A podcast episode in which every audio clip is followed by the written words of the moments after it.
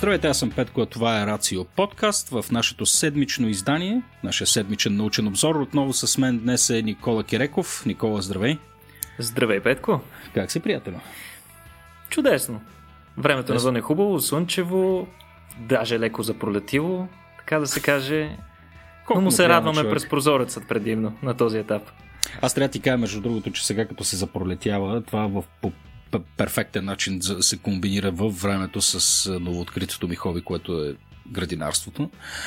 А, знам колко безкрайно им звучи това нещо, но то предполагам и продукт на, на неуморния ход на времето. Мисля, че всеки в един определен момент открива градинарството и при мен се случи доволно рано, между другото, на 35 години. Не знам. между другото, едва ли си единственият човек. Аз познавам поне още няколко, включая и себе си, които истински изпитваме огромно удоволствие от това да виждаме а, как се върши работа с ръцете ни. Нещо, което модерният човек до голяма степен вече е забравил, mm. превръщайки живота си изцяло в едно дигитално приключение.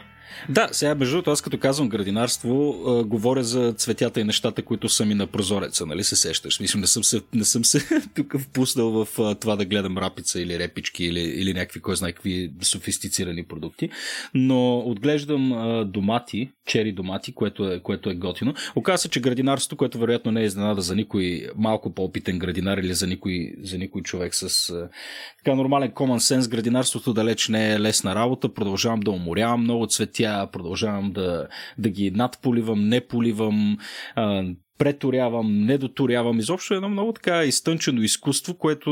А, само, нали, на пръв, с... само на пръв поглед изглежда просто, да, така да абсолютно, се каже. Абсолютно. И сега новото нещо, всъщност, което, което забелязах а, при, а, при цветята ми, вече второ лято, всъщност, занимавайки се с това нещо, или втора пролет, вече разпуквайки, а, вече започвам да се тревожа и за болестите, които вървят по тях и затова съм много щастлив, че ти в днешния обзор всъщност беше вкарала една новина в тая връзка. Mm-hmm. А, тъй като а, нали, макар и да се старая да гледам нещата максимално органично, нали, ясно е, че това е в голяма степен невъзможно. Има страшно много болести, страшно много бацили, които, а, които, ги, които полазват растенията и всъщност нали, третирането им е изиска допълнителен труд, средства и употребата на много синтетични а, веществата. Прочетах сега в, в това обзор, който си подготвил, че учените работят по нов метод за лекуване на растенията. А, не знам дали съм го разбрал правилно, но би ли ми разяснил за какво точно става въпрос? Ако искаш да почнем от там.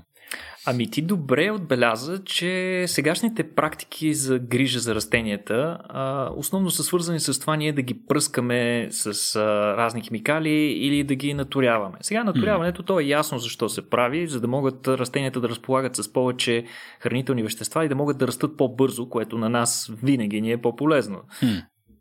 Животът на човек е кратък, нямаме време да гледаме как един дъб расте.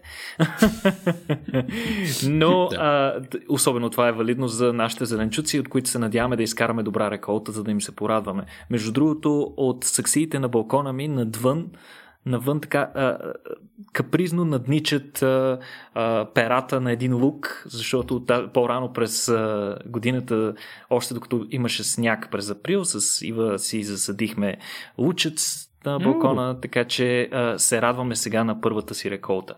Оф, Никола, със сигурност сега слушателите си казват, тия хора в какво са се превърнали. Е, е, е, ева ти скуката е гати нещото. Значи никво залитнахме изведнъж да, да отглеждаме растения.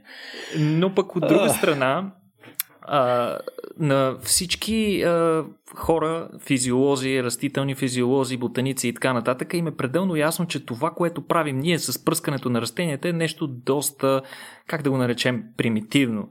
И Иначе инвазивно. казано, и инвазивно, освен това. А, поради тази причина, ние, тъй като това е третиране само на повърхността на растенията, които до голяма степен а, изолират достъпа на тези вещества към вътрешността на растението и освен това е лесно достъпно за измиване от страна на дъждове или на други условия на средата. Така че, за да постигнем необходимия ефект на тези вещества, които използваме, ние се налага да ги използваме в много висока концентрация. Ако можехме някакси да вкараме във вътрешността на растенията тези вещества, които са ни най-нужни, независимо дали става дума за някакъв тип лекарство, дали става дума за някакъв тип пестицид или пък някое ключово за растежа им вещество, това би било страхотно, тъй като ние сме свикнали това да го правим на животните, но при растенията нещата не стоят точно така. Но сега група учени са разработили нова методика за доставка на вещества в вътрешността на растенията, с която смятат, че могат да постигнат така интересна фитореволюция. Mm. А, за целта те ще използват микроиглички, които те наричат фитоинжектори. Не знам дали си спомняте от последния дни а, седмичен подкаст миналата седмица. Там също си говорихме за едни микроиглички. Да те бяха... паяка. Не, не, не, не. Едни микроиглички, които се използват а, като метод за доставка на вакцини. А, да, да. А, там се използват едни такива пластири, които имат едни микроиглички, които а, са подобни на велкрото, залепят се по повърхността на кожата, натисват се за определено време, след което се махат и вакцината вече е достигнала до а, съответното си място, за да предизвика необходимия имунен отговор. Сега при растенията нещата са малко по-сложни. Там не можем да използваме подобни инжектори, затова инжекторите, които са разработили учените, са направени от коприна. Те правят един такъв а, копринен материал, подобен отново на гигантски пластир, който се залепва по повърхността на растението. Сега, а, причината за това е, че коприната е много устойчива и здрава и освен това тя е биосъвместима при растенията, не предизвиква странични реакции от тяхна страна и е биоразградима. А, сега, това, което трябва да се съобрази, разбира се, е факта, че потокът на течности и техният състав в а, растителната проводяща тъкан е много различен от този при животните. Затова учените са изработили, така да се каже, малко по-специфичен метод за доставка. А, сега, дали това ще бъде успешно, предстои да се види. Те ще първа а, ще тестват а, тези а, методи за доставка, но първоначалните тестове са доста обнадеждаващи, като първата цел, която са си поставили учените при тази разработка е да се борят с едно много популярно, така да се каже, а, заболяване при растенията, конкретно в Штатите. Това е така наречената а, а, болест на пожълтяващите цитруси, която засяга а, голяма част от цитрусовите растения, особено насъжденията в Флорида и в Калифорния. Mm. И, а, тя е инвазивно заболяване, което се предизвиква най-вероятно а, се предизвиква всъщност от а, а, различни патогени, които се пренасят от а, малки а, мухички, които chapejky проводящата тъкан, в смисъл нарушавайки тъканта на растенията, вкарват във вътрешността а, различни патогени, които mm-hmm. в последствие се размножават вътре. А, има такива доста тежки заболявания, а, подобни а, при банани, нали, така нареченото Panama disease, което засяга най-често разпространения бананов сорт Cavendish.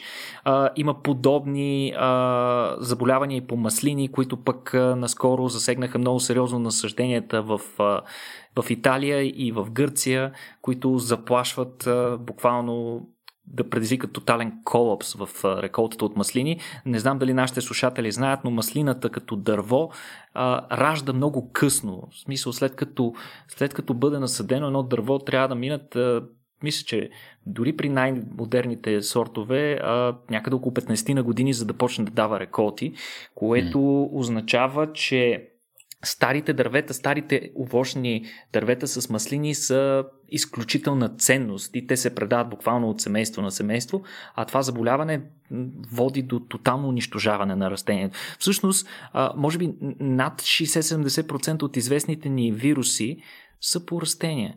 И всъщност учените това, което се опитват да направят е да разработят вектор, смисъл начин, технология, по която ние да доставяме медикаментите вътре в растението, там където той има нужда. По този начин ние можем да доставяме антивирусни медикаменти, а освен това те смятат, че можем да го използваме метода за генетично модифициране на определени тъкани от растението, за да не го модифицираме изцяло, да кажем определена тъкан, за да, ни, за да изпълнява функцията си по-добре, можем да модифицираме нея, докато плодовете, например, да не са модифицирани по никакъв начин, което би улеснило доста а, така да се каже, а, пласирането им после на пазара, където няма да се налага да се съобразяват с същите рестрикции, каквито се наблюдават при геномодифицираните а, растения. Да, ако кажем, ако кажем, че само кората на банана е енхенсната и подсилена генетично, това вероятно ще се приеме по-добре от консуматорите, отколкото плода. Еми, не, не е много ясно, но съответно учените са тествали а, въпросният метод върху стандартни растения, домати и тютюн, като са използвали флуоресциращи вещества, които са внесли по този начин с тези а, пластири и копринени и са доказали, че а, съдържанието на тези пластири, което предварително е нанесено, това, тези флуоресциращи вещества, се разпространяват равномерно и, така да се каже, а, лесно предвидимо в отделните тъкани. Така че трябва да се ослушваме. Вероятно, а, градинарството на бъдещето няма да е точно такова, каквото го практикуваме ние двамата ама това, е- ама това ми се струва много странно, е, е, защото до сега не знам, винаги съм си мислил, че те през кореновата система могат да приемат всякакви вещества, каквито им подадем, но се оказва, че не е толкова просто, така ли? Мисля, на какво се дължи това, че ние не можем да им вкараме в системата някаква субстанция?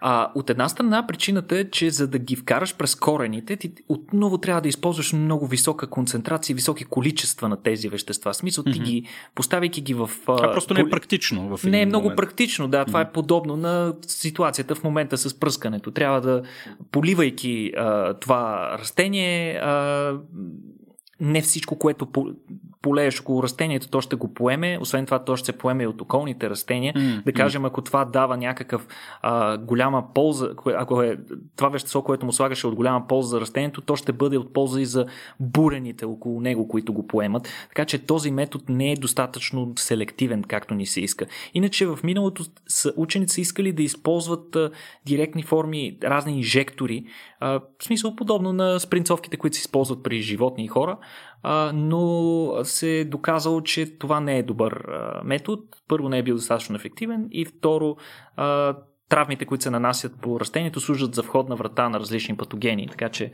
отново mm. създаваме повече проблеми, отколкото решаваме. Но този метод е доста добър, на този етап не е показал странични ефекти, така че очакваме да видим. Много интересно, че като каза, че 60% от известните ни вируси ходят по растенията, ние не се замисляме май много, много в ежедневието си за, за важността на, на, този, на този вид наука. Сега това не знам, не е агрономство нали така? Смисъл това вече са си нали, биоинженерство, малко по малко по Растителни биотехнологии, нека да Растителни наречем. биотехнологии, да, но те, те със сигурност от изключителна важност, защото примерно един човек, ако чуе да бе болест по бананите, окей, е много важно, че останем без банани, но бананите си е основна храна, която засяга десетки милиони, до стотици милиони човешки същества в Южното полукълбо. Също въжи и за ориз, маниока, нали, все неща, които ние не сме свикнали да са нали, особено важни за нашата, за нашата а, диета, но, но действително един, един единствен патоген а, може да предизвика много, много, много сериозни щити и катаклизми. Абсолютно. Да, така че дано, дано да, да има фокус малко и върху това, защото както стана ясно, не сме, не сме се фокусирали малко май върху правилните неща последните няколко десетилетия, да му се не види. И аз така мисля, особено нали жителите на градовете, живейки в бързото си ежедневие, много често приемаме голяма част от нещата около нас, включително съдържанието на магазините за някаква даденост. Mm. А пък това съвсем не е така. Това е продукт на много сложна, а, така да се каже, продукти, продукционна схема, която включва, разбира се, в основата си земеделието, което ни изхранва. И, както каза ти, от стотиците, дори хиляди различни патогени, които могат да засегнат посевите ни, е достатъчно само един да го изпуснем hmm. и можем да се лишим от цялата си реколта. Фантастично. Добре, Никола, тук виждам в от следващите неща, за които искаш да говорим, си подредил нещо доста, доста интересно, което мисля, че засяга всеки един човек, който а, се занимава с продукцията на какъвто и да било продукт, свързан с неговия глас или образ, а, или в случая, дали, за нас е особено релевантно. А, аз преслушвах а, онзи ден наши стари а, записи и а, установявам, че всъщност колкото повече се слушам, толкова по... А, толкова по... не толкова по, ми някакси е, това, това количествено натрупване на експожър към собствения ми глас по никакъв начин не ми помага да го възприемам по-добре. Сега това е дълбоко познатие на всеки феномен, че ние не харесваме как звучим отстрани. Нали, тук момента си изкривеното огледало, но вече в що се отнася до, до, до звуковата ни перцепция. Та, ти тук а, си, си ни разписал и може да ни разкажеш някои неща на какво се дължи този сравнително универсален феномен да не си харесваме гласа на запис. На какво се дължи това? Я Абсолютно. Аз лично за себе си съм го открил това в много ранна детска възраст, когато майка ми а, си спомням, че правеше опити да ме записва докато пея, репетирайки нещо за часа по музика. Mm-hmm. А, и, и после, в смисъл, да чуеш собствения си глас на запис е едно от универсално най-неприятните неща, което е буквално универсално за повечето хора. Почти всички хора, чувайки гласа си на запис, не го харесваме. Сега, на какво се дължи това? Имам няколко различни теории. Една от най-популярните теории по темата е, че докато ние говорим, звуковите вълни, които се излъчват от а, гласовите ни струни, се разпространяват, т.е. предизвикват една вибрация във въздуха, която представлява звука, който из, издаваме, mm-hmm. и се разпространяват свободно в пространството. Но освен това, тази вибрация се предава и от гласовите ни струни на околната костна тъкан и на черепа на главата ни, където се намират и а, сетивният ни орган за слух, нашите уши. И тези вибрации всъщност представляват най-низките частоти в състава на нашия глас. Голяма част от тези ниски частоти обаче не се разпространяват толкова добре във въздуха, колкото в вибрациите между костите. Тоест, ние винаги чуваме гласа си малко по-нисък, малко по-дебел, отколкото е всъщност. Така че, когато чуем записа на нашия глас, той винаги ни изглежда много по-пискливо от собствената ни представа за него. Друга теория е, че всъщност и самото разположение на ушите е, е такова, че ние винаги чуваме гласа си много по-различно от това, което той звучи в действителност за околните хора. И тук, разбира се, разминаването между нашите очаквания и действителността води с себе си някакъв такъв една особена неприязан, при която ние не можем да свикнем с това как звучи гласа ни. Но дали това е всичко? Тук трябва да намесим една, едно много, много интересно изследване от 2013 година, където учени са размешали записи на гласовете на различни а, участници в това проучване и са ги вкарали сред други гласове. И след това са карали хората да оценяват до каква степен даден глас им харесва. Оказало се, че когато хората не са информирани, че техния глас е замесен някъде сред други проби, те го оценяват по-добре. Което е много интересно. Това означава, че вероятно горният ефект не е водещия. Всъщност, редица изследователи се занимават с този ефект и се опитват да изследват на какво се дължи още от, може би дори 60-те или 70-те години на миналия век.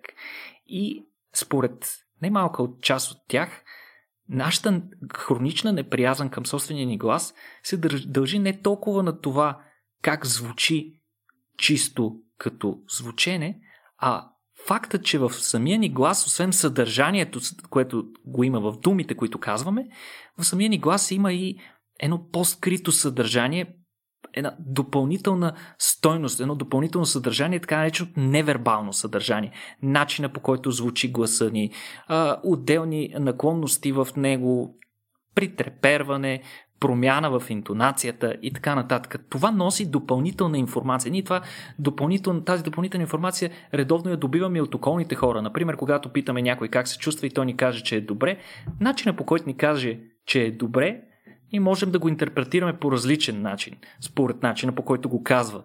В един момент можем да кажем, чакай, чакай, ти не ми звучиш добре, кажи си какво ти има. И човек казва, е, да, да, днес имах много лош ден в работата, например. Mm-hmm. А тъй като това невербално съдържание много често не е под наш контрол.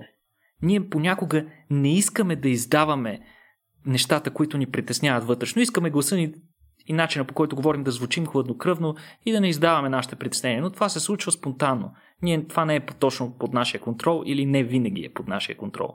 Чувайки записите на гласа си, ние много често анализираме гласа подобно на начина по който анализираме чуждите гласове, даже дори се задълбочаваме повече. И разбираме, че всъщност в него се съдържа много повече контекст, отколкото сме искали да издадем. И това ни кара да се чувстваме по-слаби. В смисъл, човек чува гласа си и си казва, е, тук пък не исках точно така да прозвучи. Тук са всички ще разберат еди какво си. Това е, може би, една от, според мен, по-силните причини за това да не харесваме гласа си. Но е, но е важно да кажем и да отбележим за всички наши слушатели, че всъщност хората около нас не подлагат на толкова задълбочен анализ собствения глас, на на такъв анализ, който го подлагаме ние. И затова най-често хората не забелязват тези малки дефекти, на които на нас не се струват значими. Така че не се притеснявайте от гласа си. За другите хора винаги е по-добър, отколкото за вас. Това стига дефектите да са малки, Киреков, защото аз после като се слушам на запис, пелтеченето е очевиден и обективен факт. Нали? Не е просто нюанс в абсолютно споделям, абсолютно споделям твоето лично мнение. Аз все още не разбирам как хората понасят гласа ми. Още повече пък доброволно си ти, го Никола, пускат на подкаст. Ти, Никола, звучиш фантастично и това е, и това е, и това, е, и това е факт. Това, това, това, доказва... за, това нещо за гласа, това ми напомни Кое? В смисъл това, което казваш, доказва теорията наистина, че за другите хора гласа ни звучи по-различно. Със сигурност, със сигурност е така. Но а, сега като, като засегна тая тема, това ми напомни за един друг феномен, който мисля, че е също доста, доста универсален и разпространен. А, или поне от сред хората, които не страдат от а, а, нали, твърде високо мнение за самите себе си. А, но това е а, ефекта на това, че ние по принцип не се харесваме на това как изглеждаме на снимки. Нали така? Смисъл, това мисля, че и при теб, и при мен въжи, при повечето mm-hmm. хора мисля, че е така. А, и тук бях чел едно а, изследване, което също беше много интересно, а, при което дали се очертават две основни причини защо това е така. А, сега първото е очевидният факт, че нали, в главата ни има така, един механизъм за самосъхранение, който ни кара да вярваме, че сме доста по-атрактивни, отколкото обективно сме. Нали? Веднъж като се сблъскаме с истината под формата на фотография, нали, осъзнаваме, че всъщност нещата не стоят точно така.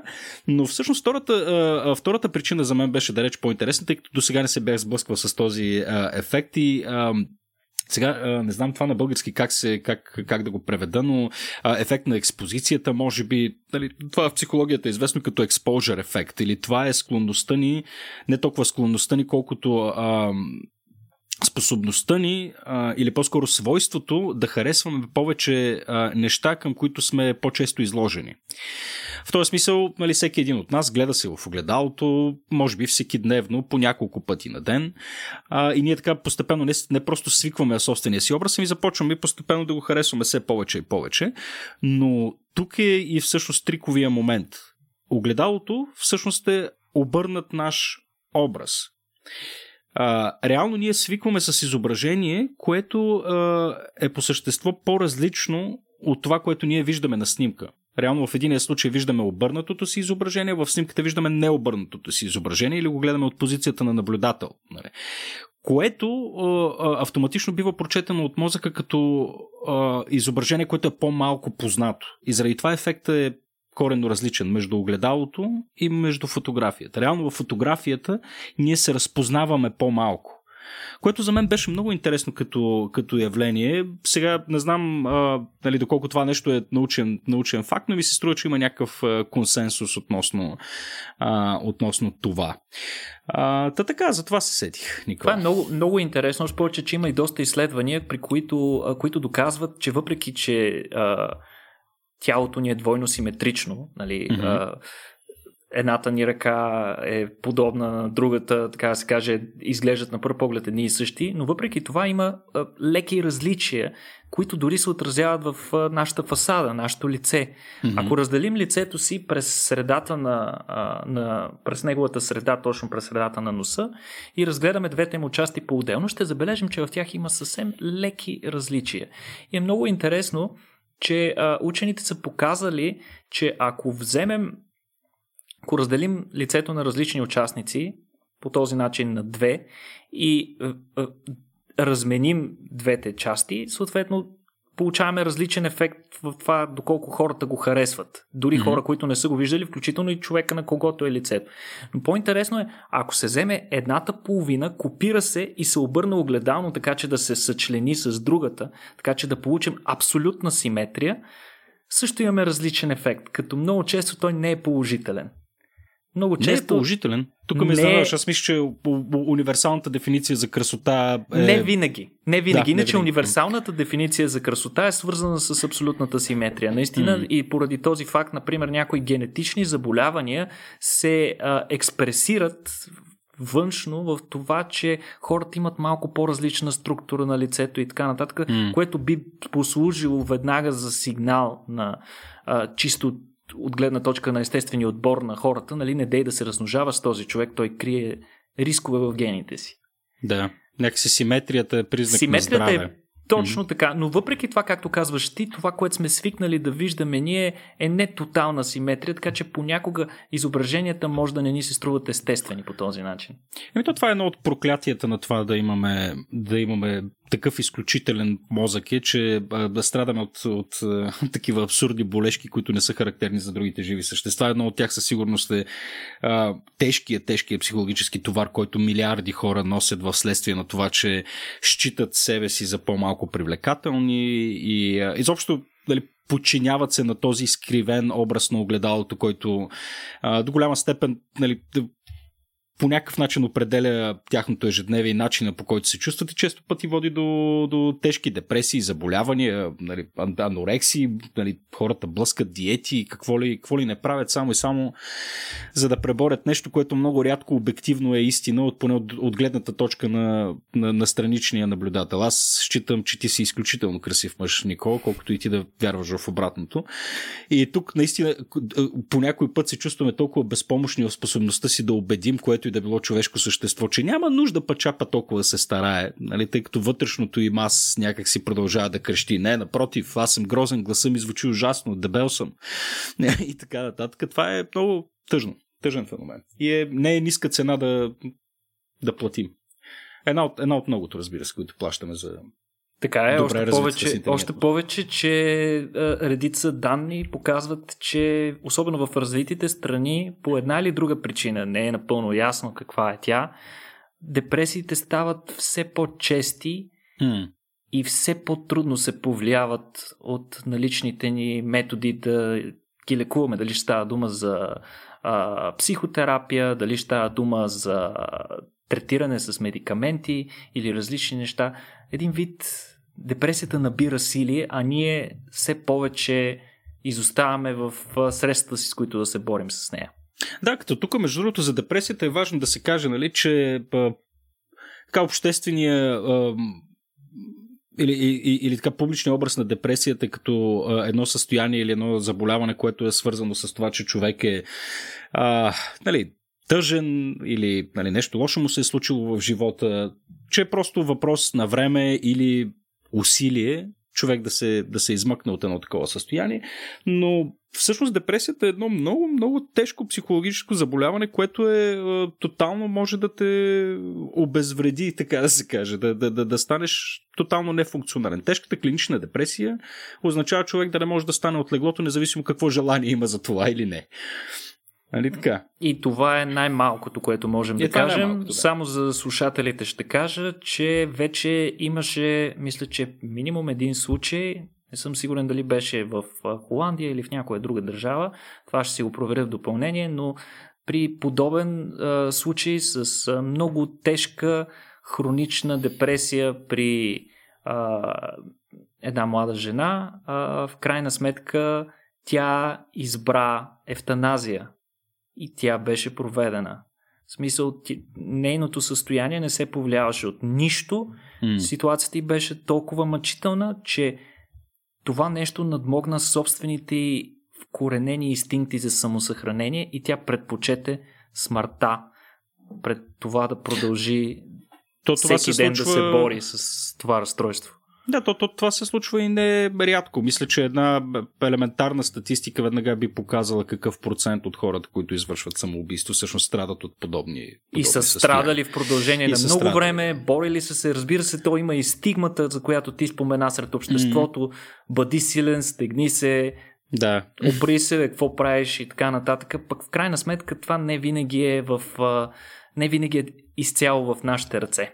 Да, и със сигурност е много сериозен обществен бич. Нали? Едно от а, невидимите заболявания. Разминаваш се с хора по улиците и не можеш да го разпознаеш директно, но също се оказа, че един доста, доста сериозен процент от хората страдат от нали, някаква степен на депресия, включително от най- най-сериозните клинични, клинични депресии. Та какво казваш? Нямаме особен прогрес в лечението на това заболяване?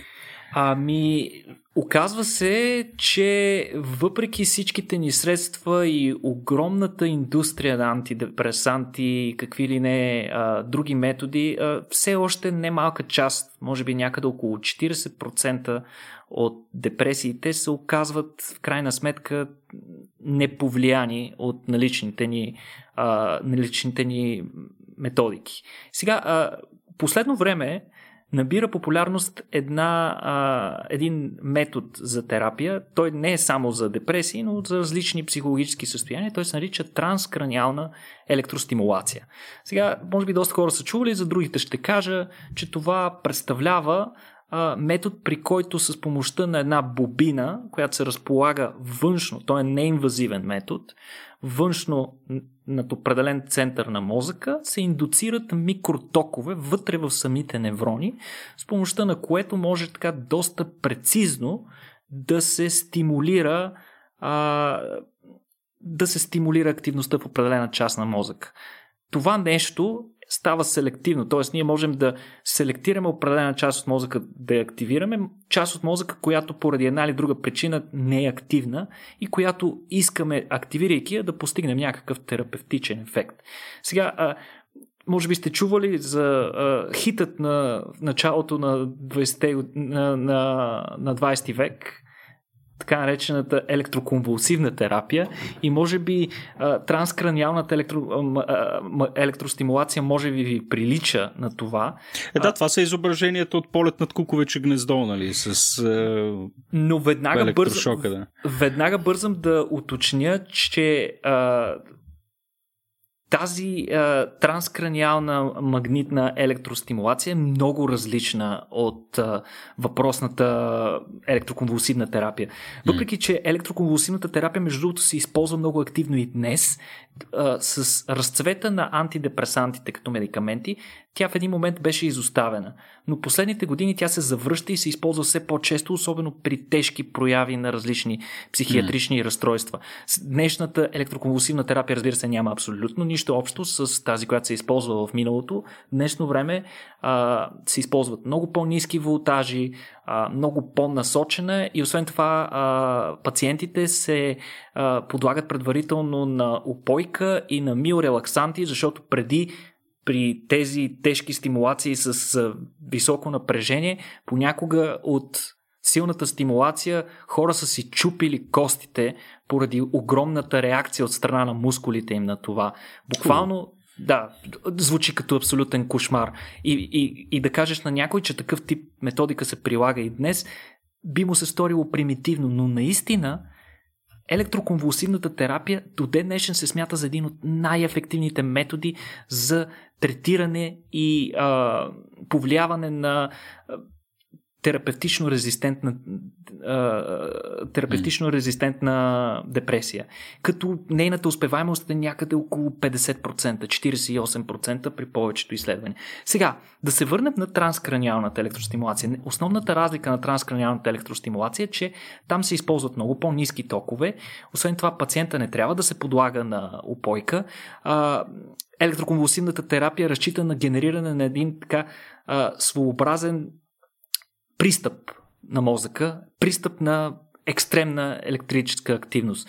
Докато и, и съответно трябва да се прилага в много контролирана среда. Докато транскраниалната електростимулация може да се прилага а, буквално в офиса на нормален mm. лекар, хората най-често нищо не усещат, понякога дори а, са стимулирани да си сложат слушалки с музика, докато премине въпросното нещо. Сега, а, този метод, за който исках да ви спомена, е един малко по-особена форма на транскраниална електростимулация, която се нарича Intermittent Theta Burst Stimulation, нали, няма значение, това е малко по-специфично наименование на метода, но този метод е одобрен, между другото, за тестване, за, за третиране на тежка депресия. Сега, това, което учените са направили, е, че са използвали метода върху, приложили са метода върху 21 човека, но една малко по-модифицирана форма на метода. По принцип той се използва а, в а, няколко поредни дни по ед, един път или два пъти на ден. Хората, а, учените, това, което са приложили, е малко по-интензивна форма на тази терапия, но с по-низки волтажи. Те са използвали а, схема, при която за 5 поредни дни се използват, а, се прилагат 10 кратки терапевтични сесии, 10 високодозови кратки терапевтични сесии на подобно нещо. И като, като за да постигнат по-добър ефект, между другото, те са използвали ядрено-магнитен резонанс, за да насочат по-добре индуцирането на тези токове в точно определени центрове на мозъка, конкретно в а, а, левия дорзовентрален префронтален кортекс. Префронталния кортекс е седалището на съзнанието, така да се каже, предната част на мозъка, точно зад челото ви. А, установ... а, извършвайки така ревю, извършвайки едно мащабно изследване върху всички налични данни, които имаме в момента, ученици са установили, че точно в, тази, в тези участъци имаме намалено, намалена активност при хората с хронична депресия, която дълго време не е повлиявана от медикаменти. И те са ги третирали въпросните хора по този начин и са постигнали невероятен резултат. 19 от 21 човека са се подобрили за кратко време толкова много, че дори може да се смята, че те са навлезли в ремисия, т.е. те са се излекували от депресията, която са имали. Сега, това е чудовищен резултат и много рядко се вижда. Аз вече ви споменах, че най-високата а, успеваемост, която е постигана до момента е около 50-50 и няколко процента и то с използване на тежката електроконвулсивна терапия най-често. Така че това е изключително революционно. А разбира се, не бива да бързаме. Все пак става дума за, от една страна за много малко пациенти, само 21 пациента, които са тествани и освен това а, конкретното изследване не е използвало контролна група с плацебо, така че те първа трябва да наблюдаваме как този метод се развива в бъдеще и да се проведат необходимите плацебо контролирани изследвания, за да видим действителния потенциал на метода, но тези резултати вече са наистина много обещаващи и дават сигнал, че подобни изследвания ще се видят в бъдещето. И съответно дават надежди на всички хора, които се борят с депресията или пък такива, които имат познати, които се борят с това, че може би един по-добър и по-малко инвазивен метод за терапия на това упорито психологическо състояние ще бъде открит съвсем скоро. Оф, ами дай Боже, дай Боже наистина. Ужасяващо нещо.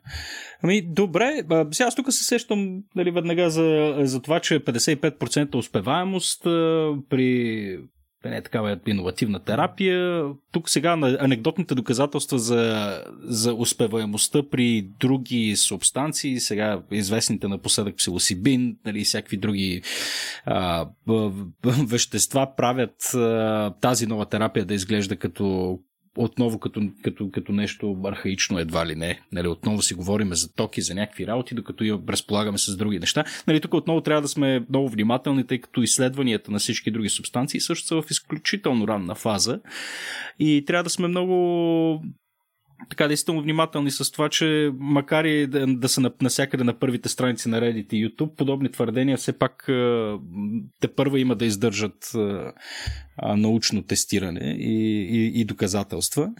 А, та, та така, просто исках да адресирам всичките огромни надежди, които се възлагат на всички тези а, нови, нови субстанции, да, Изключит... да се окажат верни. Но... Изключително интересно е как в съвремието ние наблюдаваме възкръсване на методи, които са били изследвани буквално преди половин век активно и сега, mm. след като така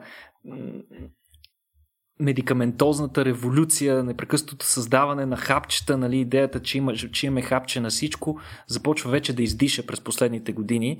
Да. А, стандартните медикаменти, които имаме, не винаги работят, не винаги са толкова добри, често са свързани с редица странични ефекти. И това е вече момента ние да се върнем на старите методи и да огледаме какъв е потенциала и при тях.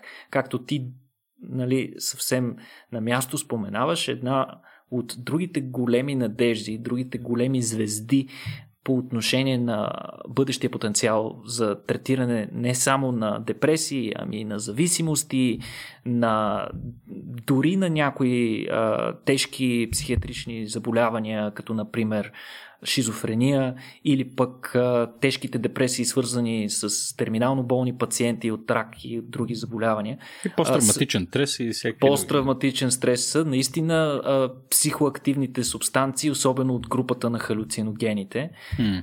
И там се следи доста активно. Нали, работата с този тип вещества е доста трудна, предвид факта, че по-голямата част от тях са абсолютно забранени като в групата на забранените медикаменти в повечето държави. А, но подобен род експерименти, между другото, са извършвали в България по времето на комунизма. Много интересни резултати има. Някой, ако иска, може да намери за. Те са психоактивни тях. субстанции, наистина. Точно така.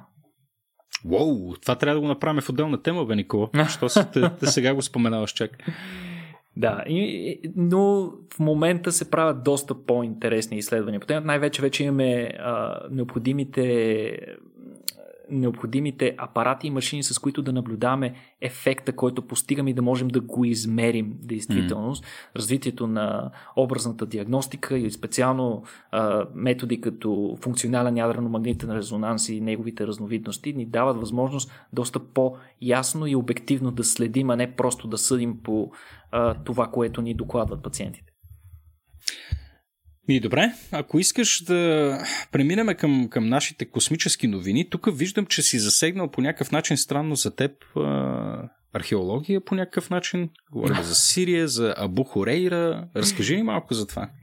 А, Какво много, се е случило? Много интересно откритие а, са направили учени в Сирия, където те са намерили останки от импактно стъкло. Сега много интересно, ще стигнем и до това какво е импактно стъкло, но нека започнем от, от това къде е направено откритието. Откритието е направено в един комплекс, който се нарича Абу Хорейра и се намира в момента се намира под водите на най-голямото езеро в Сирия, което се казва Асад. То практически е един гигантски язовир, който е построен преди няколко десетки години, няколко десетилетия. Но преди потапянето на въпросното на въпросния археологически комплекс, археолозите доста обстойно са го разгледали и са прибрали всякакви проби, неща, останки и изобщо всичко, каквото са успели да спасят, тъй като са знаели в крайна сметка какво ще се случи след отварянето на язовира.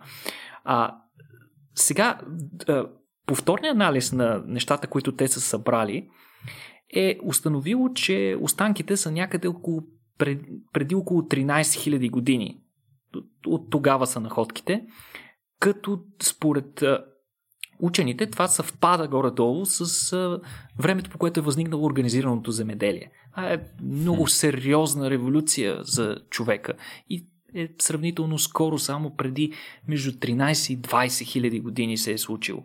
А, сега, това, което учените са открили, както ви казах, е едни сферични образования от стопено стъкло, които учените... Сферични ли каза? Сферични, точно Намерили така. са стъклени топчета, това ли ми казваш? Точно така, като стъклени топчета или парчета такива от стъкло, които учените не могат да ги свържат по никакъв начин с наличните технологии тогава и според тях източника за, тя, за тяхното образуване може да е само един и това е космически попадения от космически обекти.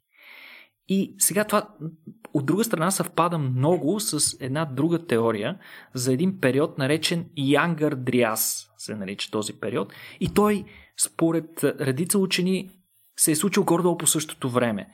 Като според тях преди около 12 800 години на територията на някъде на територията на, на огромна площ от Земята се намират а, останки от попадения на космически обекти и учените го интерпретират това като че най-вероятно по това време в атмосферата на Земята се е разпаднала, разпаднала комета или парче от нея. Като според изчисленията им, кометата трябва да е била с диаметър около 4 км.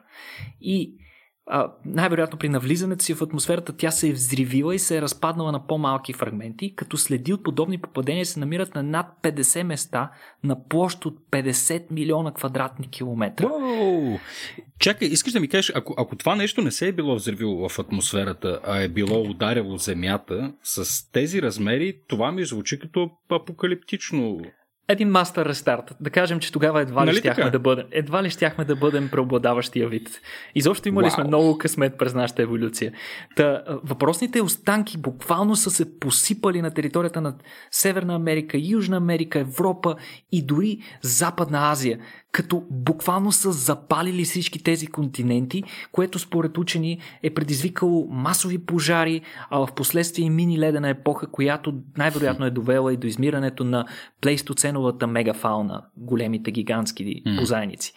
А, сега, учените са изследвали въпросните стъкловидни а, останки и, и, и техният химичен анализ е установил, че за постигането на стъкло с подобно съдържание е необходимо температура от между, между 1700 и 2500 градуса. Температура абсолютно непостижима за тогавашните технологии. Mm. И за, още повече, че те не са били а, изляти в някаква форма нещо смислено. Така че единственият източник на подобно стъкло си остава попадение от такъв космически обект.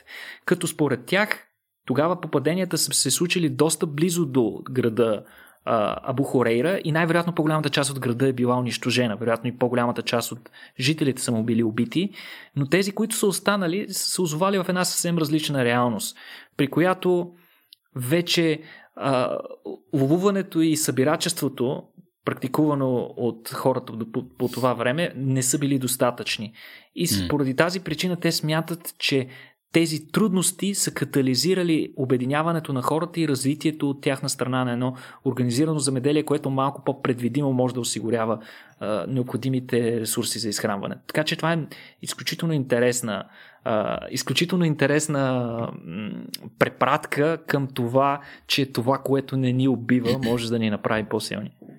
То тук тезата с това дали ни прави по-силни също подлежи малко на съмнение. Ако, ако си спомняш, Джаред Даймън нарича и така, измисленето на земеделието най-трагичната част от човешката история. Всъщност, тъй като тя довела със себе си много други неща. Нали, като говорим за култивирането на домашни животни, оттам произлизат всякакви а, заболявания, нали, каквито се срещаме и до днес, нали, води до, всъщност до недохранване, хората стават по-низки, по-неподвижни, по-болни, с по-болни зъби, случват се хиляда, хиляда неща, които, а... да, нали, те, те формират нашата съвременна цивилизация така, каквато я познаваме, но едновременно с това а, много сериозно, оказва много сериозно влияние върху нашето физическо и психическо благосъстояние, смея да Земеделието твърдя. безспорно е оказало огромно влияние върху цялостното развитие на човешката раца, но аз лично бих поспорил, че без земеделие технологиите и технологичното развитие на човека никога нямаше да стигне до това Категорично, ниво. категорично. То тук въпросът е малко по-философски. Нали? Кое, да. кое наричаш ти успех? Нали? Mm-hmm. Е ли успех това, че в момента се намираме в апартамент пред лаптоп или, или е ли успех това, че нали, да продължаваш да живееш свободен някъде в гората и да тичаш по цял ден на чист въздух? Нали? Mm-hmm. Нали, тук е въпрос малко на дефиниции. Но разбирам и тезата на Джаред Даймонд, който твърди, че Дали, това е най-лошото нещо, което ни се е случвало, може би, като вид. Не знам, интересно. Да видим и фундаментално дали това няма да е нещото, което, което ще ни убие или пък ще е някой интересен астероид. Като говорим за астероиди, между другото, тук имаш а, и някаква такава новина за астероида Бено. На кого да, е кръстен този новината... астероид, да видя дали се подготвен се. Астероида Бено е кръстен на египетски бог, някой, който е свързан нещо с Слънцето. Не мога да кажа конкретно какво беше. Може би ти, докато проверяваш, ще ме допълниш.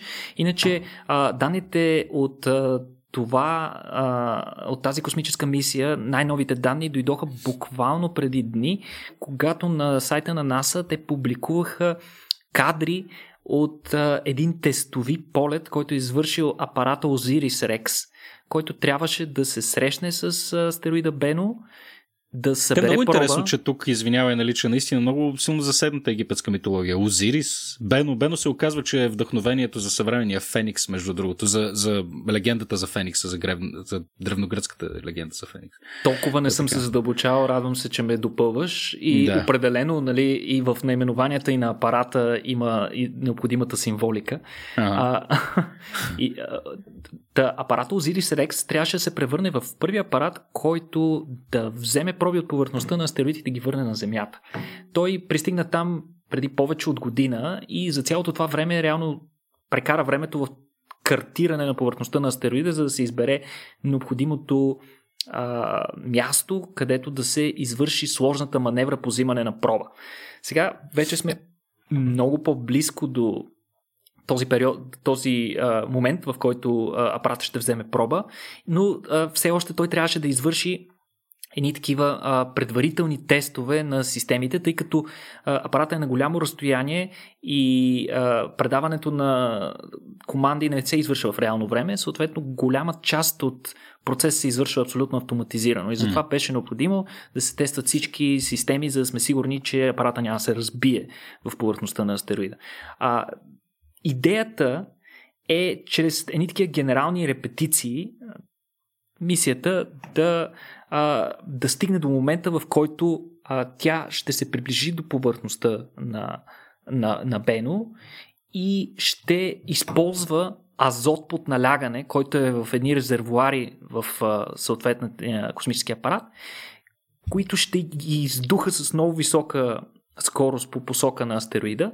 От въздушния поток от частици ще се дигнат частици реголит и всъщност апаратът ще вземе част от този повърхностен материал, като целта е да се вземат поне 60 грама, а наличните резерви от такъв азот на борда на Rex са- ще стигнат за около 3 опита.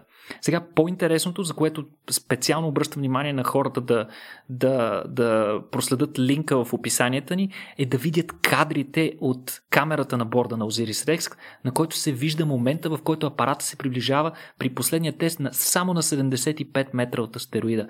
Изключително интересни данни, изключително интересно и с огромни детайли се вижда повърхността на астероида, което е впечатляващо. Иначе, след завършването на теста, апарата отново е излязъл на стабилна, безопасна орбита около астероида, а взимането на пробата се очаква да е на 25 август тази година, след което той ще поеме дългия път обратно към Земята, като ще бъде най-вероятно, ако всичко протече по план, отново на Земята, заедно с тези 60 грама космическа материя на 24 септември 2024 година. Тогава го очакваме да се върне. Интересно дали ще го изпревари Хаябуса. Мисля, че Хаябуса ще го изпревари. Ще се прибере по-рано. Да видим. Много е, много е готино, че едва ли не има някакво, някакво състезание между различни апарати. Най-накрая. Да, да най- най-накрая това чакаме го, чакаме го това от падането на Съветския съюз. А, така. Какво ли не чакаме от това, от това време също? Ми добре, Никола, има ли нещо друго набързо, което искаш да споделиш с нас? Или да, да рапопам, да оставим нещата за другия път? Как ти се струва? Ами, ако искаш, можем да обърнем внимание на някои от темите за коронавируса. Ми, не знам, искаме ли? Давай, казвай, не, каз, казвай нещо за коронавируса.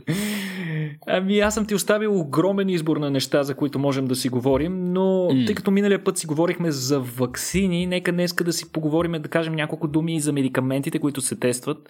В момента mm. над а, 140 медикамента са подложени на различни тестове, като има всякакви медикаменти, включително стари медикаменти за други неща, които се тестват за потенциала им а, за въздействие върху, върху вируса или, или въздействие върху ефектите, които предизвиква.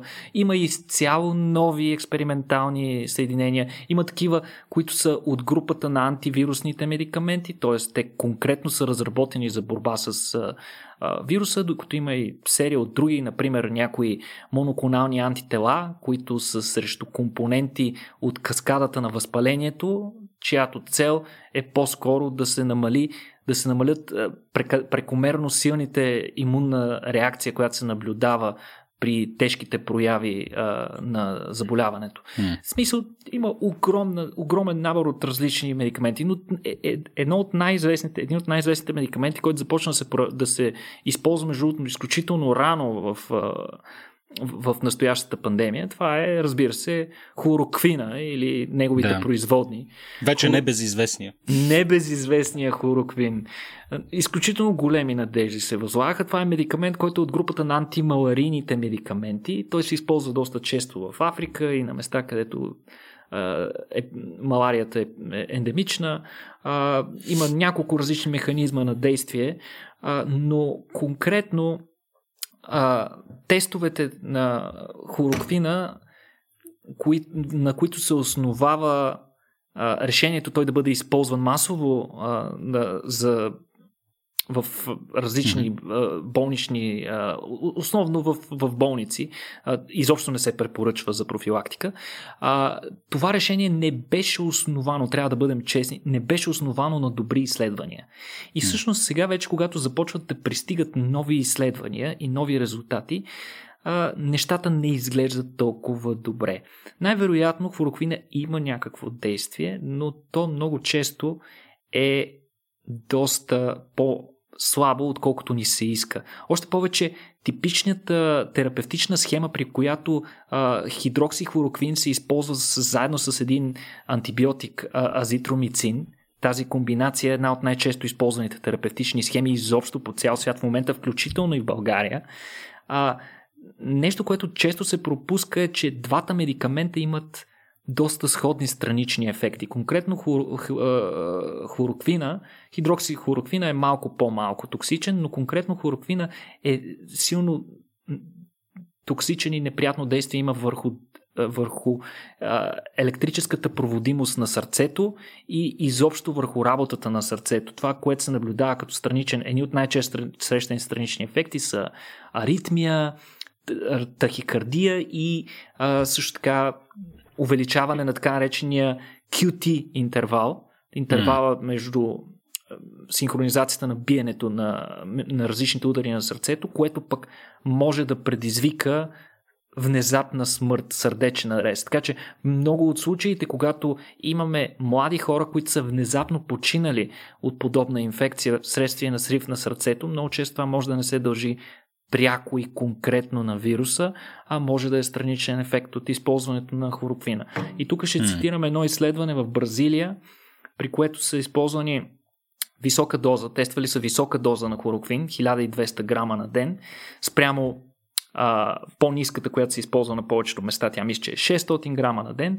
Та, а, при около 6 ден а, на тези, около, около 6 ден на тази терапевтична схема се е наложил да се спре клиничното изпитване, защото а, се наблюдавал много висока смъртност сред групата, от а, която е терапевтичната група с високата доза на хлороквин.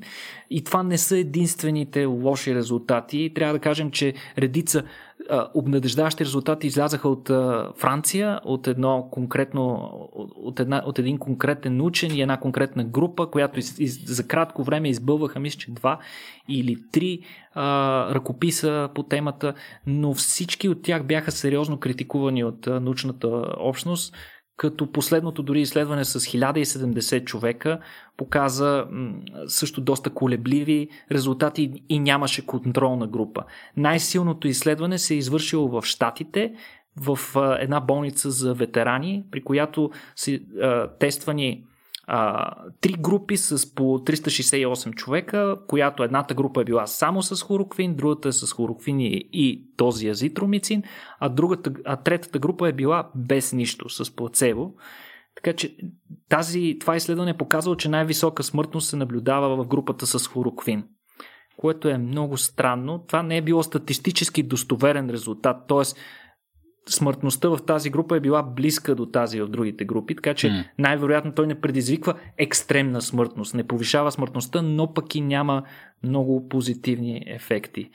За на мен тези симптоми ми звучат доста, за доста страшно, тъй като обикновено най-чувствителната категория хора са предимно възрастните, за които такива кардиоваскуларни проблеми са, са, са много, много сериозен проблем и могат много бързо да доведат до смърт. Страничен ефект, който се оказва върху, който Още... негативно влияе върху сърцето, е много опасно за тази Още хора. повече, че един от рисковите фактори за тежко развитие на заболяването е свързан точно с кардиоваскуларни а, да. хронични заболявания, така че това е много сериозен проблем. Трябва сериозно да се замислят. Вероятно, схемите терапевтичните ще се променят с времето, колкото повече изследвания правим.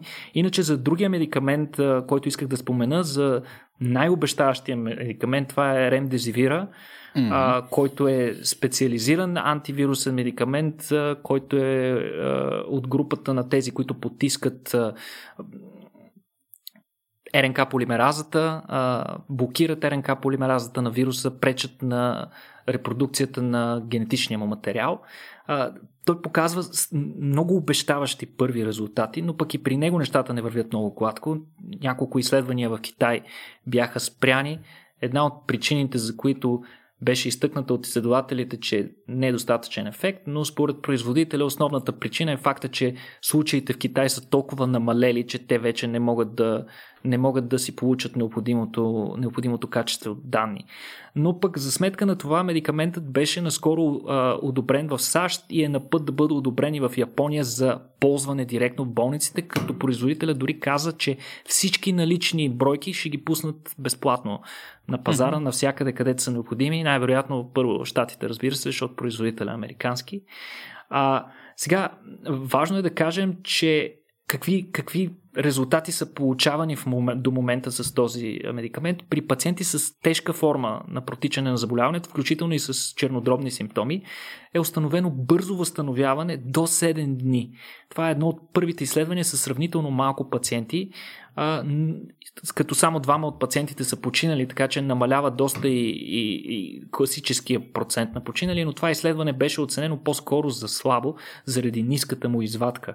За сметка на това, друго изследване с над 1000 пациента и плацебо група, тук вече имаме и контролна група, показа сравнително добри резултати, че намалява продължителността на боледуване от средно 15 на средно 11 дена, т.е. 30-40% по-бързо възстановяване и като цяло хората при тях, които са третирани с този медикамент, заболяването протича по-леко.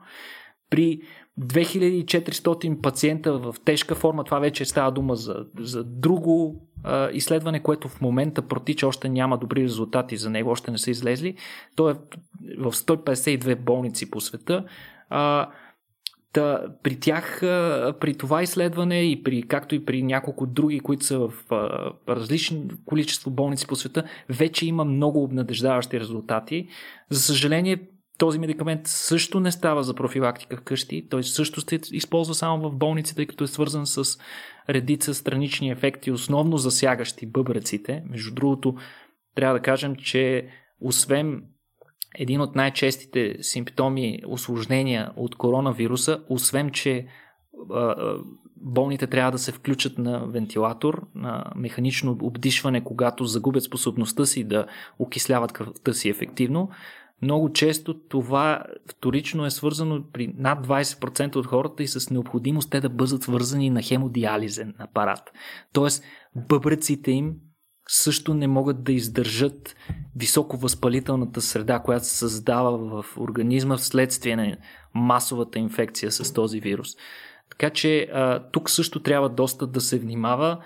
Най-вероятно, както и хлороквина, ако им, каквито и ефекти да имат тези медикаменти, ключов е моментът на тяхното прилагане.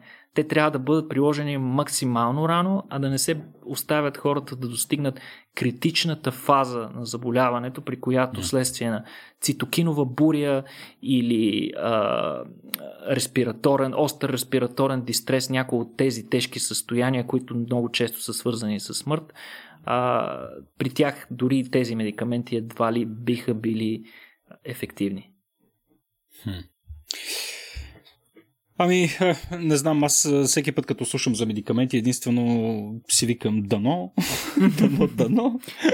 да видим какво ще стане наистина. Много обещаваш Ремдезивира. Чакаме буквално в следващите седмици да излязат и първите добри резултати от множеството проучвания, включително голямото проучване на Световната здравна организация, където този медикамент също е един от основните. А, различни организации, включително фундацията на Бил и Мелинда Гейтс, са в готовност да подпомогнат производителя да увеличи капацитета си в момента, в който имаме много добри резултати за този медикамент, за да имаме средство, което да представим на хората на първа линия. Това е толкова модерен термин. Mm. Медиците на първа линия, които се борят за живота на пациентите, а, нещо с което истински да променим правилата на играта, нещо, което да им помогне, тъй като в момента ситуацията е такава, че най-тежки най-тежките форми на заболяването, при които хората са вече вързани, трябва да се вържат на механично обдишване, смъртността при тях, въпреки а, всички грижи, които се полагат и всички технологии на тези така наречени вентилатори, смъртността варира в различните, заболя... в различните болници между, между 30 и 85%. Mm. Което е доста притеснително. Много хора си мислят, че това, което ни липсва да спасяваме пациенти са вентилатори, но не е така. Много голяма част от хората, които стигнат до вентилатор, просто не оцеляват. Идеята е да не стигат до там. Да. Ами, добре, благодаря ти много, Никола, за поредната седмица от интересни новини и наблюдения също така. И аз ти благодаря, а, Петко, за чудесната компания.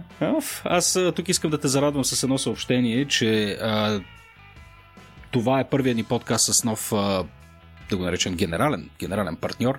О, а, да. Имаме, имаме а, за първ път а, един истински софтуерен гигант в индустрията, Software AG. Те са нашия нов, нов партньор, една от малкото организации, които са решили да подкрепят този подкаст и нашата организация в частност. Те ще са наш генерален партньор за целия месец май и ще подпомагат и настоящия подкаст. Няколко думи за Software AG спис компания с близо 50 години традиция. Не знам това за колко компании, които са, които са в сферата на софтуера, може да се каже. Половин век софтуер е нещо наистина впечатляващо с а, създадени над, над 200 а, продукта, а, както такива продукти за индустриално производство, така и неща, които са свързани с с, с лично приложение. А, така че една, аз наистина се, се гордея и изключително много се радвам, че намерихме в лицето на Software AG един, един партньор. Разбира се, една такава софтуерна компания с, с такава традиция и с такива иновативни продукти се нуждае и от страхотни хора, каквито не се съмнявам, че слушат в момента този подкаст. Software AG в момента си търсят хора за техния софийски офис, така че може да ги да ги чекнете. А, благодарим отново на Software AG и благодарим разбира се и на нашите патреони, които традиционно ни подкрепят. А, и с това за сега се разделяме до следващата седмица. Чао!